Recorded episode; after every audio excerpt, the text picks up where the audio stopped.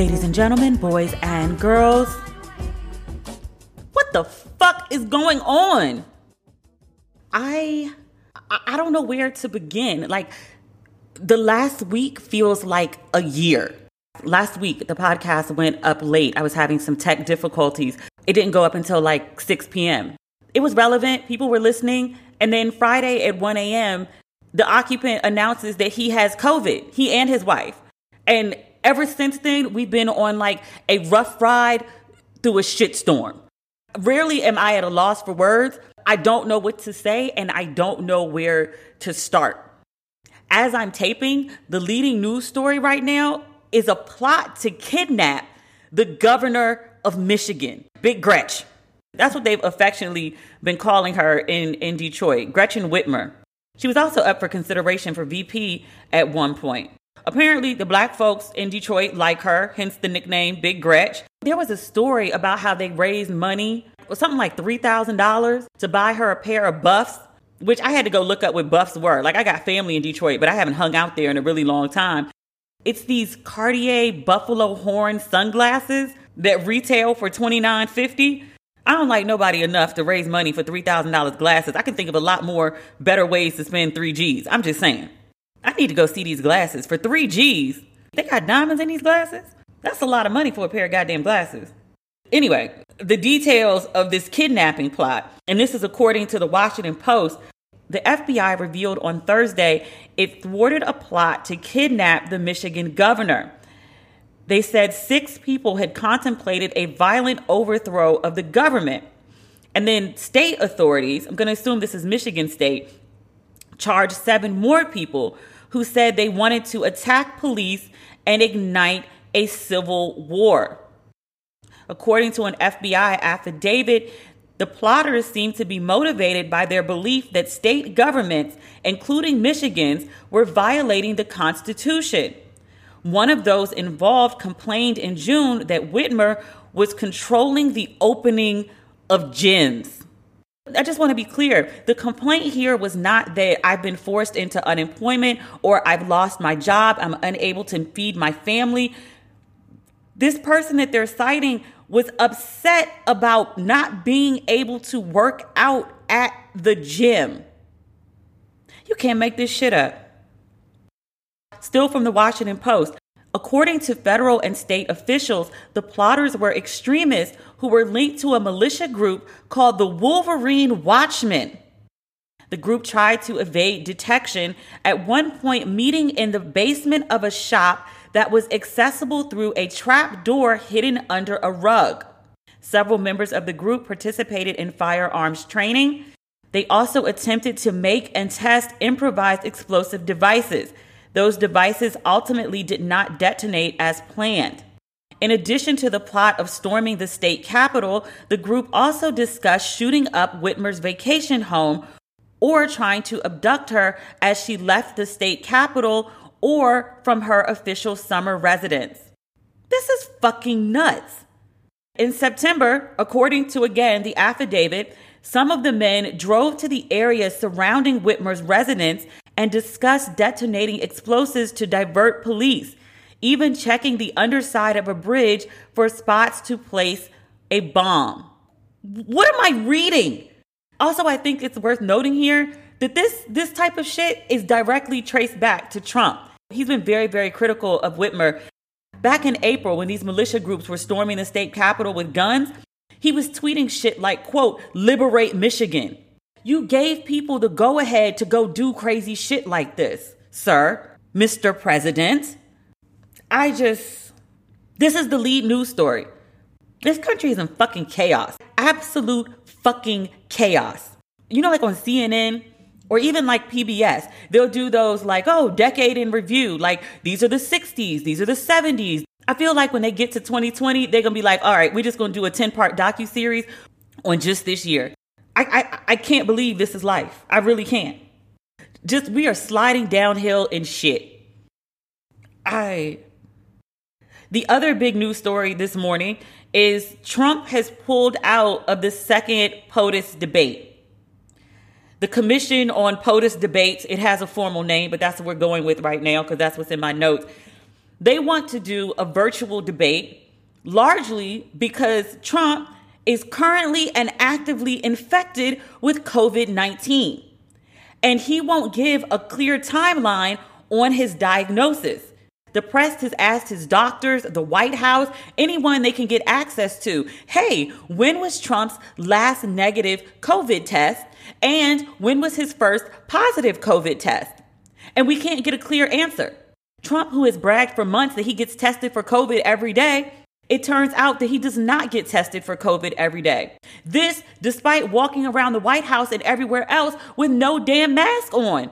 So, because of all this crazy ass behavior, and the inability to figure out when this man actually got COVID and when he will not be contagious because we can't get a clear timeline.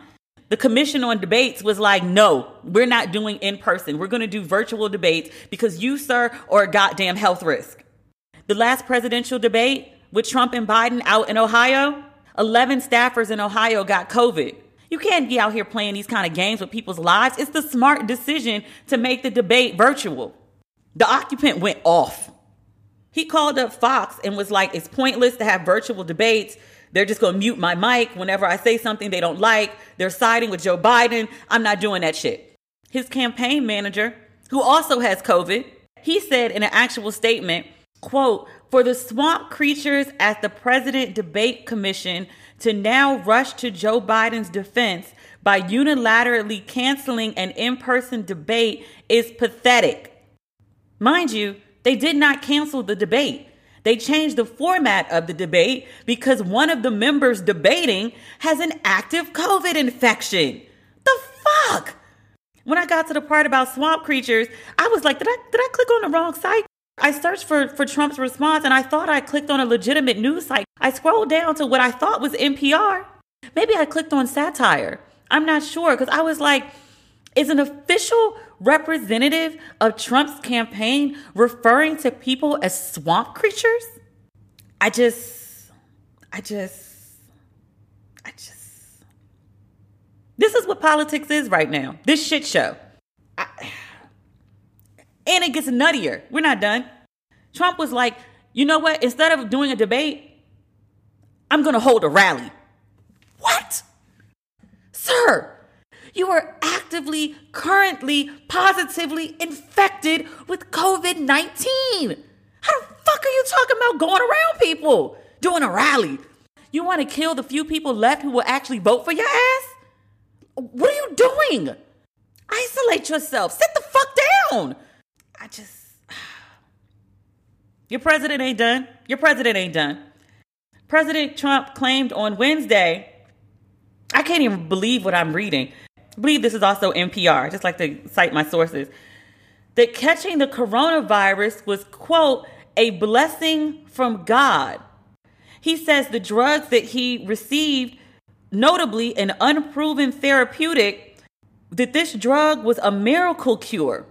He got on Fox saying that he's no longer contagious, which has any doctor confirmed this? He's running around telling people, I feel better than I did 20 years ago. Sir, I believe that's the steroids you're taking. He's pumped up on a million fucking drugs. I, and at this point, I would like folks to remember Herman Cain, who seemingly was infected with COVID 19 while attending a Trump rally.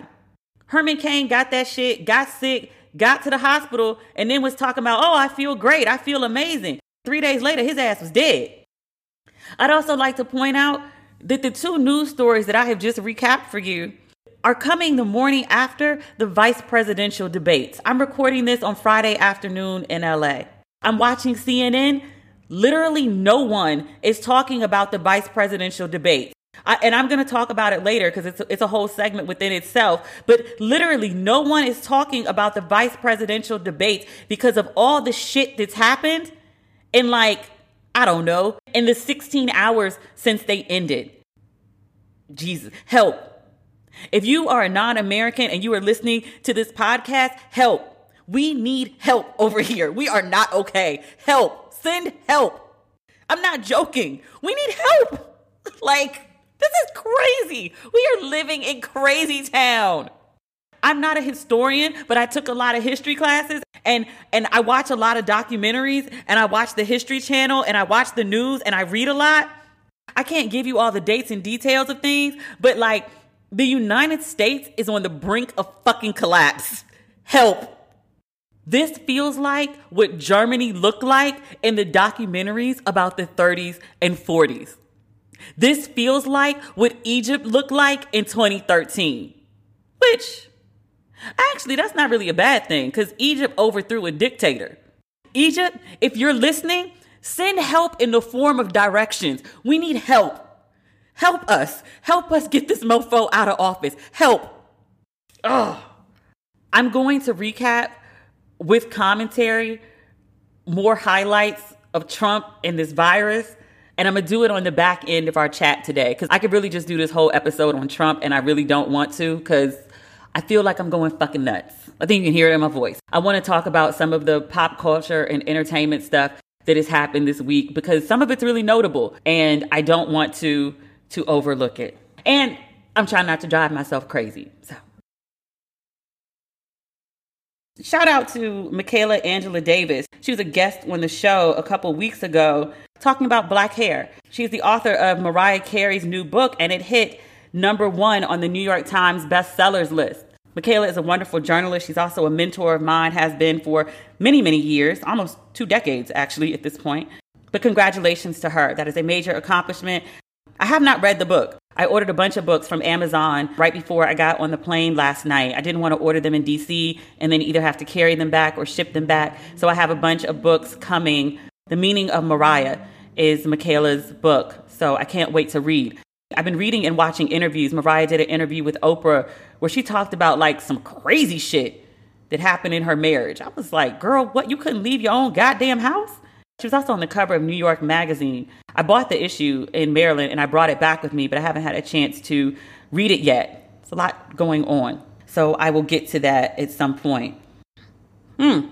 Meg the Stallion was on Saturday Night Live.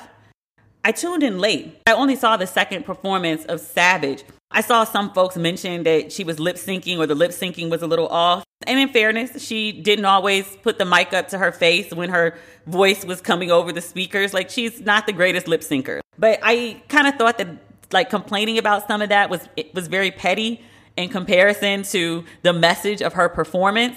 I will say that before she got to the good part, I did think that she looked a little stiff when she was dancing, but I didn't think like, oh, she's stiff and doesn't know how to perform. I thought she looks like she might still be in pain. I mean, the woman was recently shot in the foot or the feet.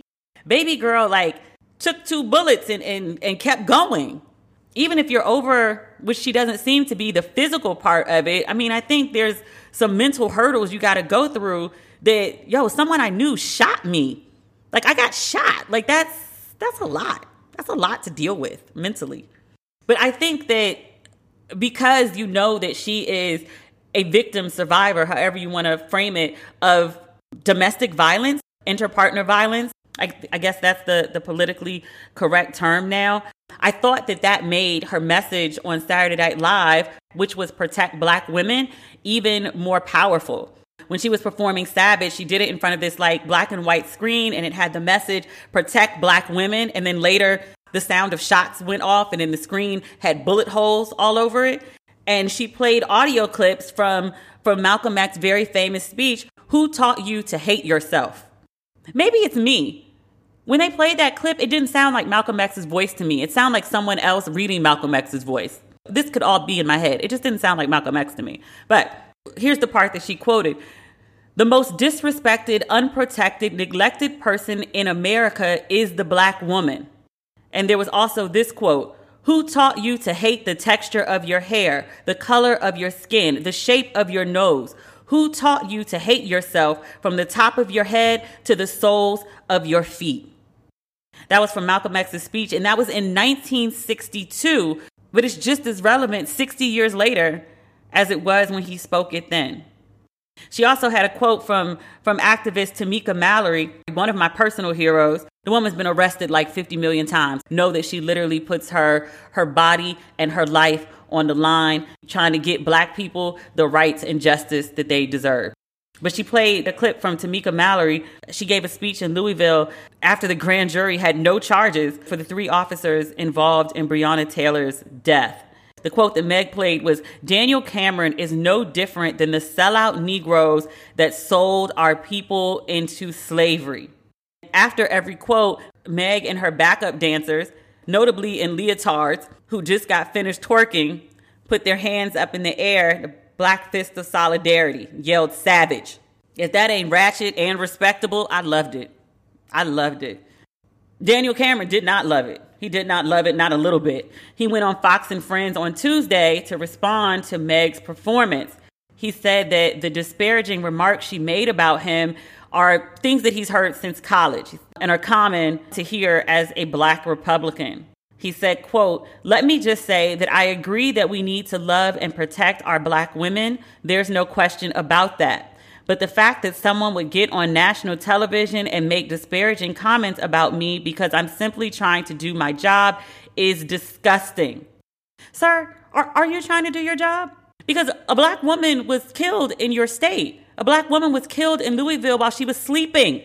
I ask again, are you doing your job, Daniel Cameron? Are you really? Because I think your job would be finding justice for this dead black woman. You have not done that. You are not doing your job. He insists that as it pertains to Breonna Taylor's case, that he will not cave to the public narrative.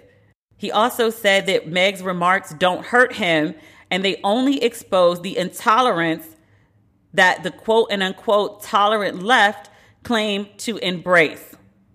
Cameron did not explain how his failure to demand justice or get justice for Breonna Taylor's death was quote and unquote intolerant. Also on the list of this week's stupid shit, B. Smith's husband, Dan Gasby. You remember him. He and his girlfriend Alex were a big news story, I guess sometime last year. Because I think if it happened this year, at least anytime after March, it would have been a blip. But I remember it being a big story. And I actually wrote about it for Essence. Dan Gasby recently did an interview with, I want to say, like a local TV station out in the Hamptons where he lived, or at least where he was living with his wife and his girlfriend, who he says now he didn't live with. She was just there on weekends and had a room to keep her stuff. Yeah, that kind of sounds like living there, sir. But okay, all right, let's let's let's go with that. He did an interview recently. I believe it's the first since his wife passed away. I, I had two takeaways from the interview. He said that his girlfriend, Alex, quote and unquote, ran off the interviewer asked him, they said, Well, you know, are you and Alex still together? And he was like, She ran off. What? He didn't explain the backstory to that. He didn't say why they broke up. I don't know. People break up all the time for various reasons. I, I can't even speculate as to what that might be. He also, in speaking about his relationship with Alex, and I'm, I'm just mentioning this for a note of clarification, he said that the issue that people had with their relationship is because he's a black man who was dating a white woman. And I was like, ah, that wasn't the issue that people had, sir. I mean, just as, as a matter of um, of setting the record straight, as someone who was very vocal about their relationship, and notably because he was very vocal about their relationship, it was because you seemingly had this woman, white or otherwise, living in your home and you had this woman taking care of your wife.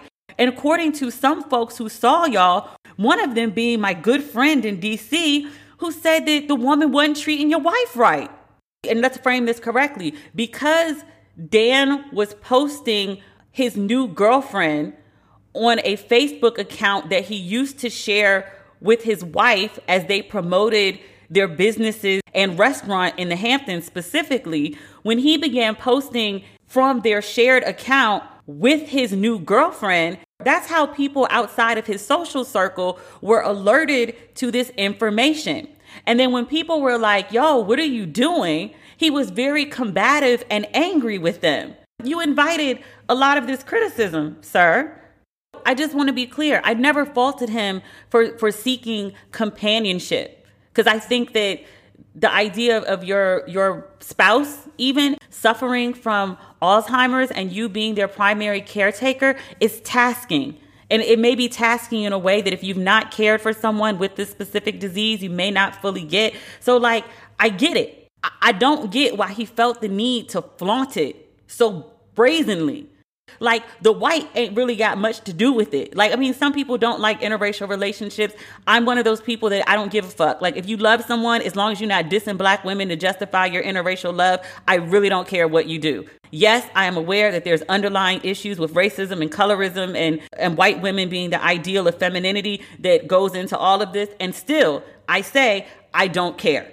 It's not about the white. If you want to have what essentially amounts to an extramarital relationship because of the unique conditions that your spouse is dealing with, I'm not saying it's right. I'm saying I get it. And sir, I respect your grownness. I respect you to do what the fuck you want to do. But if you don't want to hear people's criticism about you doing whatever the fuck it is you want to do, stop telling people what the fuck you're doing.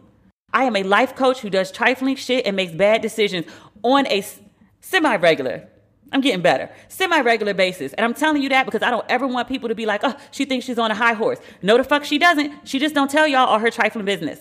I tell y'all exactly what I want you to know, when I want you to know it, and I deal with the backlash and the disagreement of that. And it's fair game because it's shit that I put out there. I'll add one more thing that I didn't put into that piece, which in retrospect, I wish I had. B. Smith, when she was alive and when she was at her best, wasn't involved in no foolishness. Her brand was class, her brand was decency and order. Her name never should have been affiliated with the fuckery that her husband had her involved in in her final days. That is the core of what people were offended by. It wasn't because the woman was white.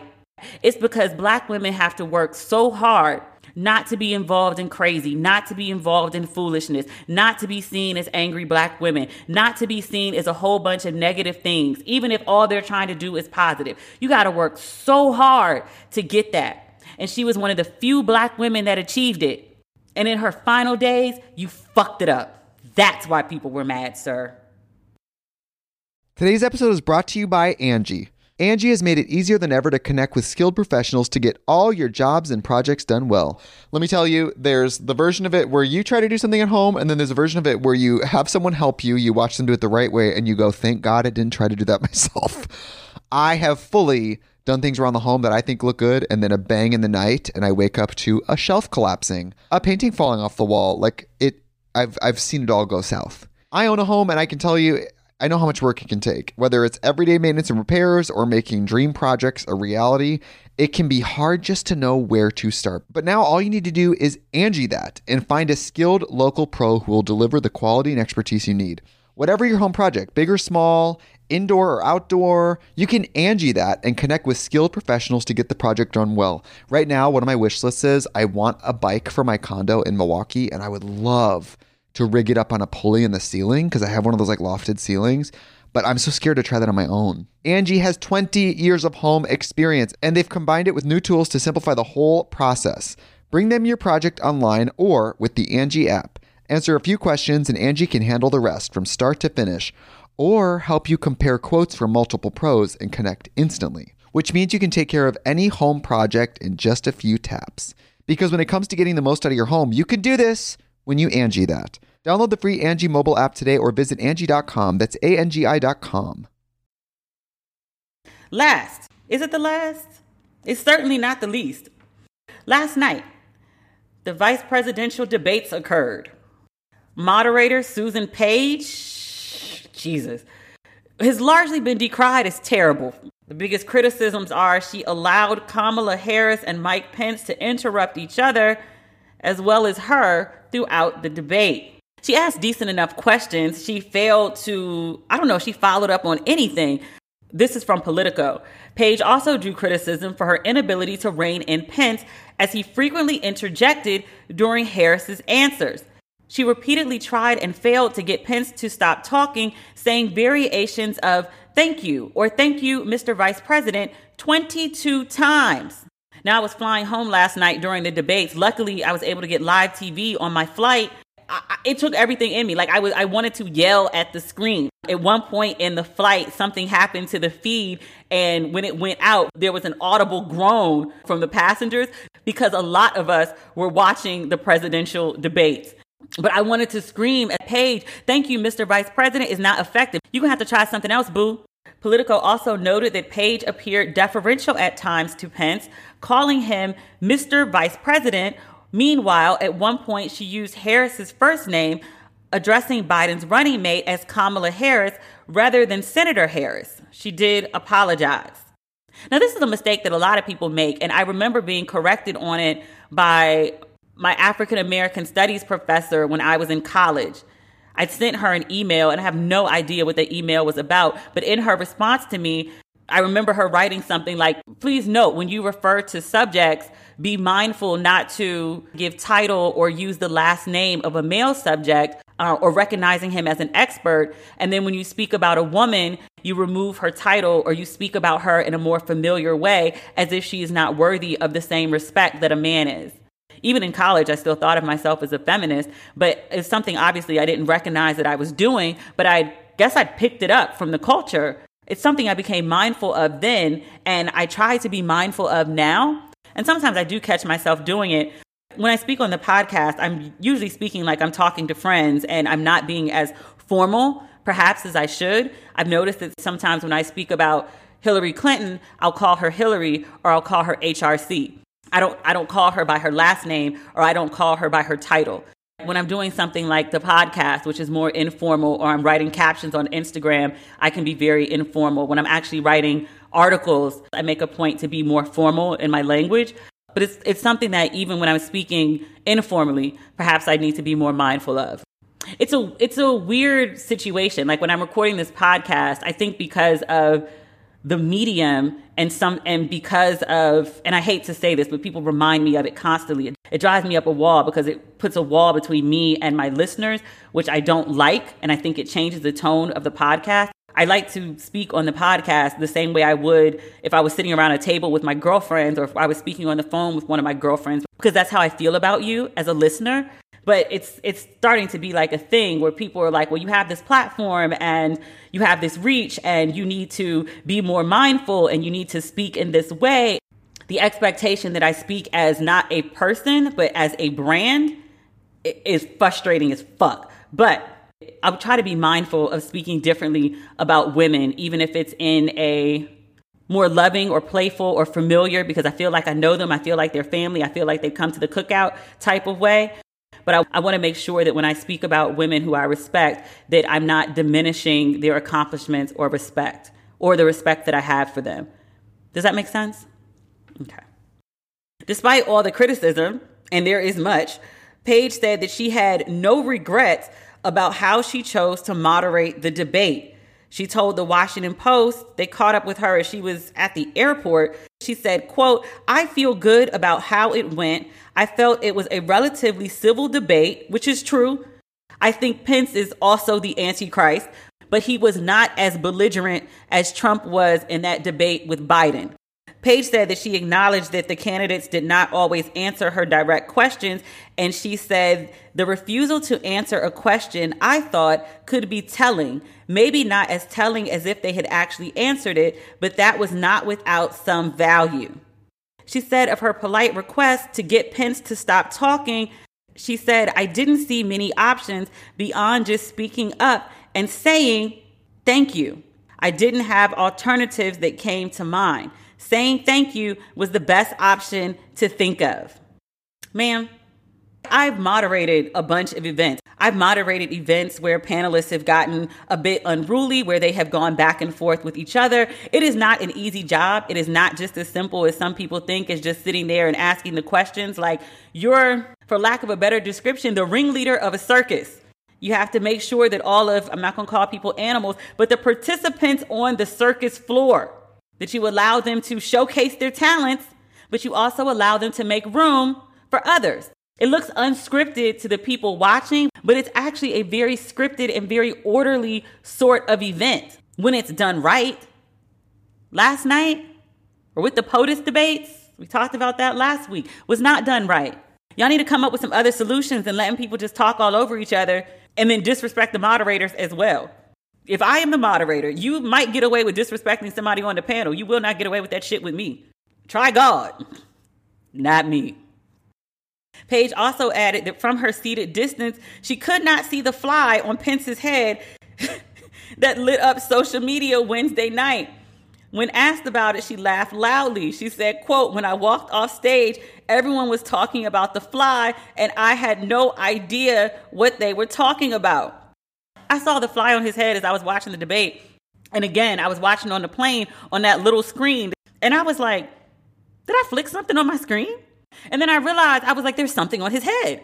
And on Twitter, I jokingly asked, I was like, is that a fly or a roach? Flies like shit, roaches like trash. It could be either one on his head right now. But I woke up this morning and I was scrolling Instagram as I was drinking my coffee on the balcony because that's my LA life. like my whole timeline was people talking about that goddamn fly.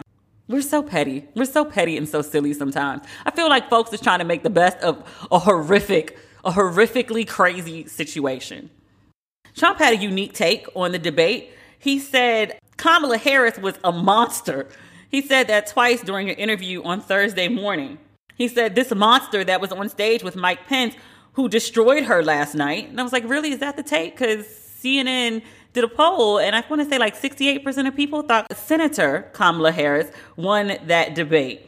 I bring up Trump's comments not because I really care what he thinks, but as I was watching the debate last night, I had an open thread about it on Facebook, and I said, and I was like, it's going to be really hard to turn Kamala Harris into the angry black woman stereotype because as she was speaking like she was very firm she was very direct she was very informed but she was also smiling a lot she was also laughing a lot. She seemed happy she seemed calm. At no point did she put any bass in her voice which i would have loved to see her do but understood why she could not. At several points in the debate she would have been very right to go full biden and call pence the clown that he is I wish he would have been able to do as Biden did in his debate with, with Trump, and Trump just would not stop running his mouth. And Biden was like, Will you just shut up already?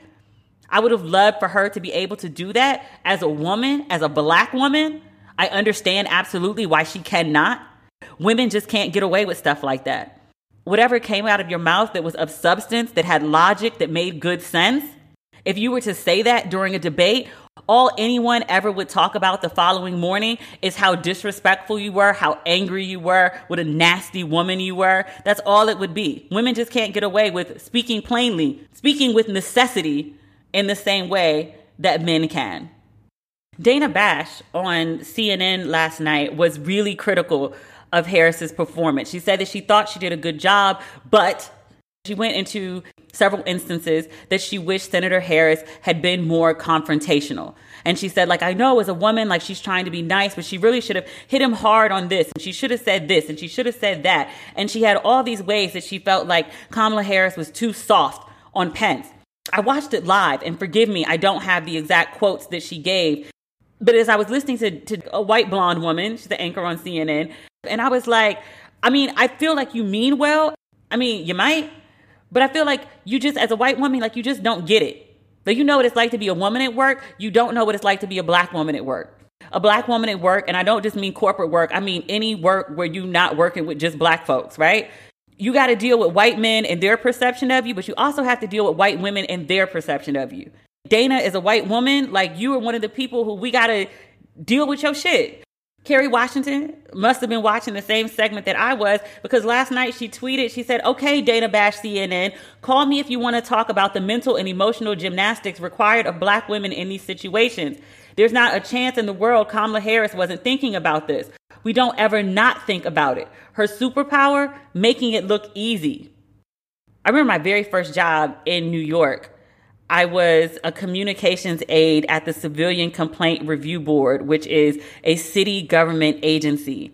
I was part of the outreach team, and my job was to go to groups around New York City and give presentations on how to interact with police officers, essentially, so it didn't escalate into quote unquote unnecessary arrest.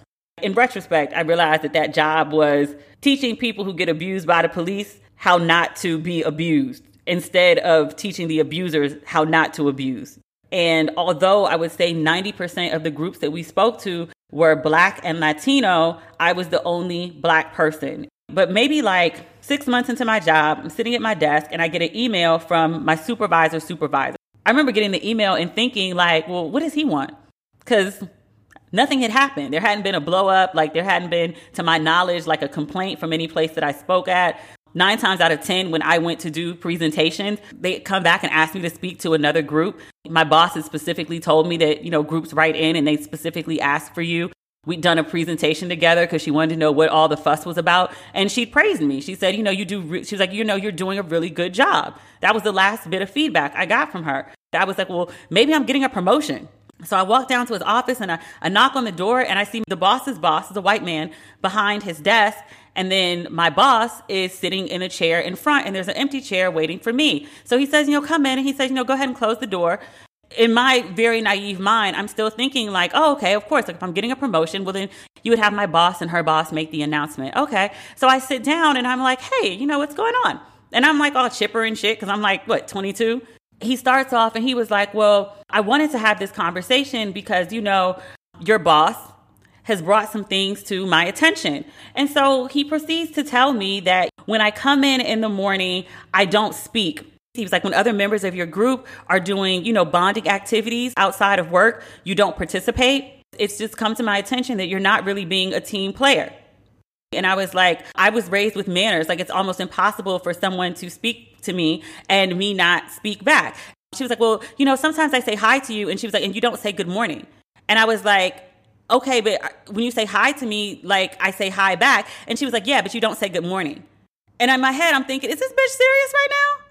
the you don't participate in group activities was sometimes we'll go to the pub after work and you don't come or we'll invite you to group lunches and you you know you don't join us in my head i'm thinking like i give y'all mofos like seven hours a day like i can't get some relief for an hour for lunch like you want me to spend all day with you and then go out drinking with y'all bland asses after work i got places to be and shit to do after work at the time, I was leaving my day job and going to a second job at ESPN to work as a fact checker. That's a whole nother story though. But in my head, I'm thinking like, why would I want to hang out with y'all after work? I had been well versed on how to be twice as good to get half as much, how to be smart, how to be efficient, how to show up on time. But the the nuances of being black in a workplace where like you're expected to like be all social and tell your business and like hang out with your coworkers and be chipper and shit. Like I, I didn't know about that. Here I am sitting in an office being chastised for saying hi when you say hi, but not good morning, for not wanting to go to happy hour with you and not spending my lunch hour with you. Are you serious right now? But that's the expectation. And so I listened to this like litany of complaints and I explained my side. And so boss, I think the, the white guy boss, he'd been around for a while and he was kind of cool with black people. He wasn't like my fave, but I never thought he did anything unfair. I would say that he was a fair person. He was like, well, you know, here's some things that you might want to consider doing. And he was like, you know, the, the hi and the good morning, I think that is what it is. But, you know, if, if people want to hear good morning, maybe you could just say, you know, good morning. That's not too much, right? And I was like, sure, if you, if that's, and this is what I'm saying in the office. I'm like, um, okay, uh, sure, because I'm blindsided here. Maybe, you know, you guys could all go to lunch together and, you know, get to know each other. You might find that you have some common interests. And in my head, I'm thinking, that's doubtful. But, you know, sure, you need me to go to lunch with you every once in a while so I can avoid these awkward ass conversations getting called essentially what it felt like the principal's office. Sure. You want me to go to happy hour with you? Like, I'd rather fucking slit my wrist. But yeah, I'll go and have half a glass of wine because the idea of having anything more with my coworkers or even hanging out with them when they have anything more, again, I'd rather slit my wrist. Being around drunk white people, very uncomfortable to be a black person. They start asking you crazy questions about being black, and that's just not a situation that I like putting myself in. I went to all white schools all my life. I know what that situation is. I hate it. So I agreed to these things. And then I asked my immediate supervisor, I was like, if you have these concerns for me, why didn't you just come to me and say, hey, here are some things that, you know, I wish you could do different? Because I feel like now you've gone and complained to your supervisor, and now it's sort of escalated into something that it didn't need to be.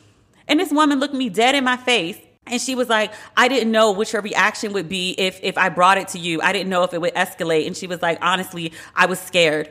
Scared of what?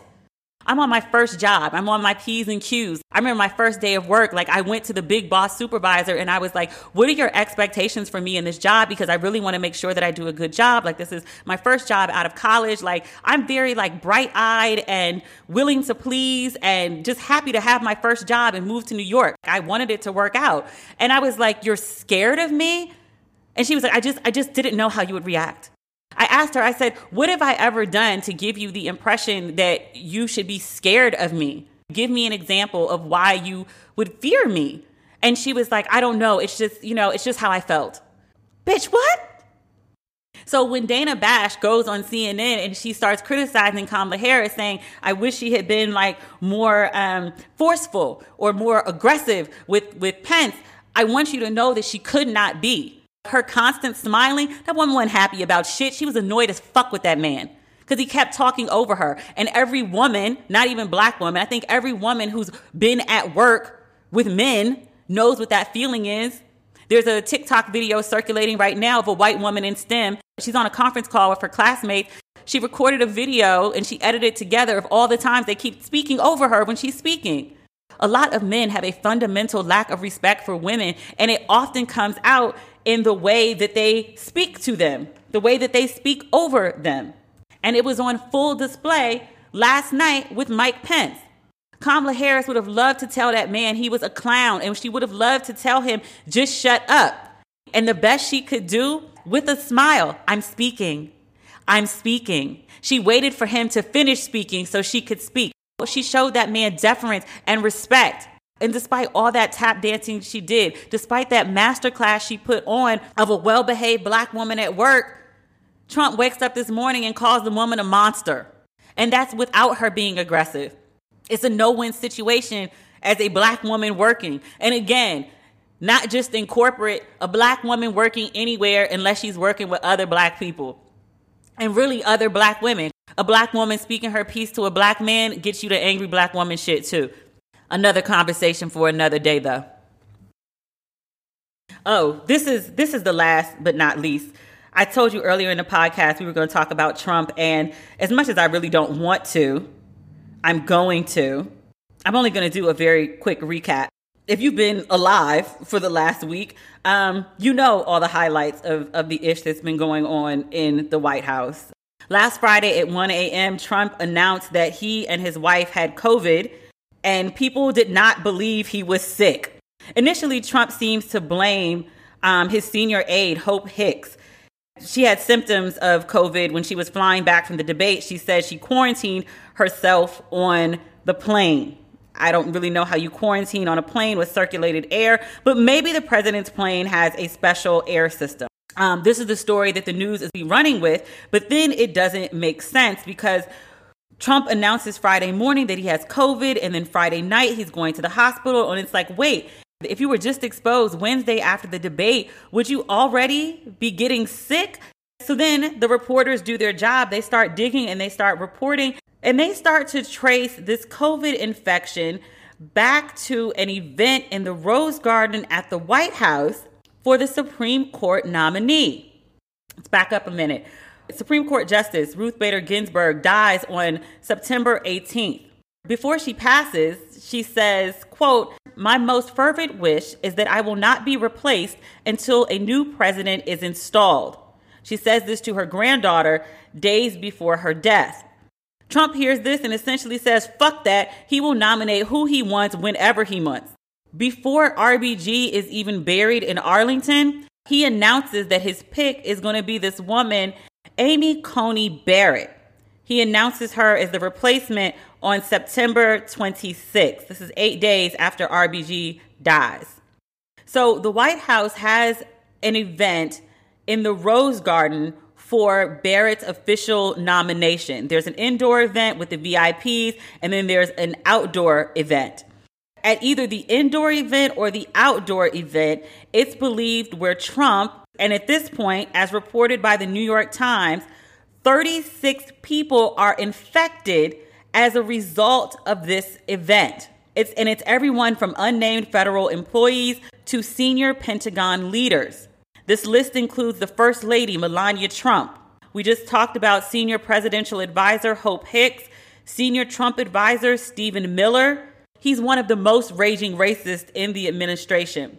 Press Secretary Kayleigh McEnany, who's got one of the nastiest dispositions of any person, woman or man, I've ever seen.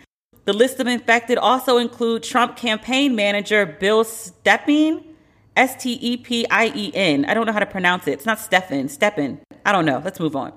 The Republican National Committee chairwoman, Kellyanne Conway, who's also a despicable human being. And again, just I'm not saying that because she's a woman. I'm saying that because she's a despicable person. Trump advisor Chris Christie, the former New Jersey governor. Notably, upon diagnosis, he immediately checked himself into a hospital because he is a morbidly obese man with asthma. Three GOP senators were also infected, as well as the Notre Dame president, Father John Jenkins. I think I mentioned before the 11 people who were infected during the Ohio debates. They may not be senior officials or have prestigious jobs, but they are worth mentioning as they are humans who are infected with a potentially life threatening disease as a result of their interactions with the president and other senior staff from the White House. All these people ain't gonna make it, y'all. Statistically, somebody's gonna die.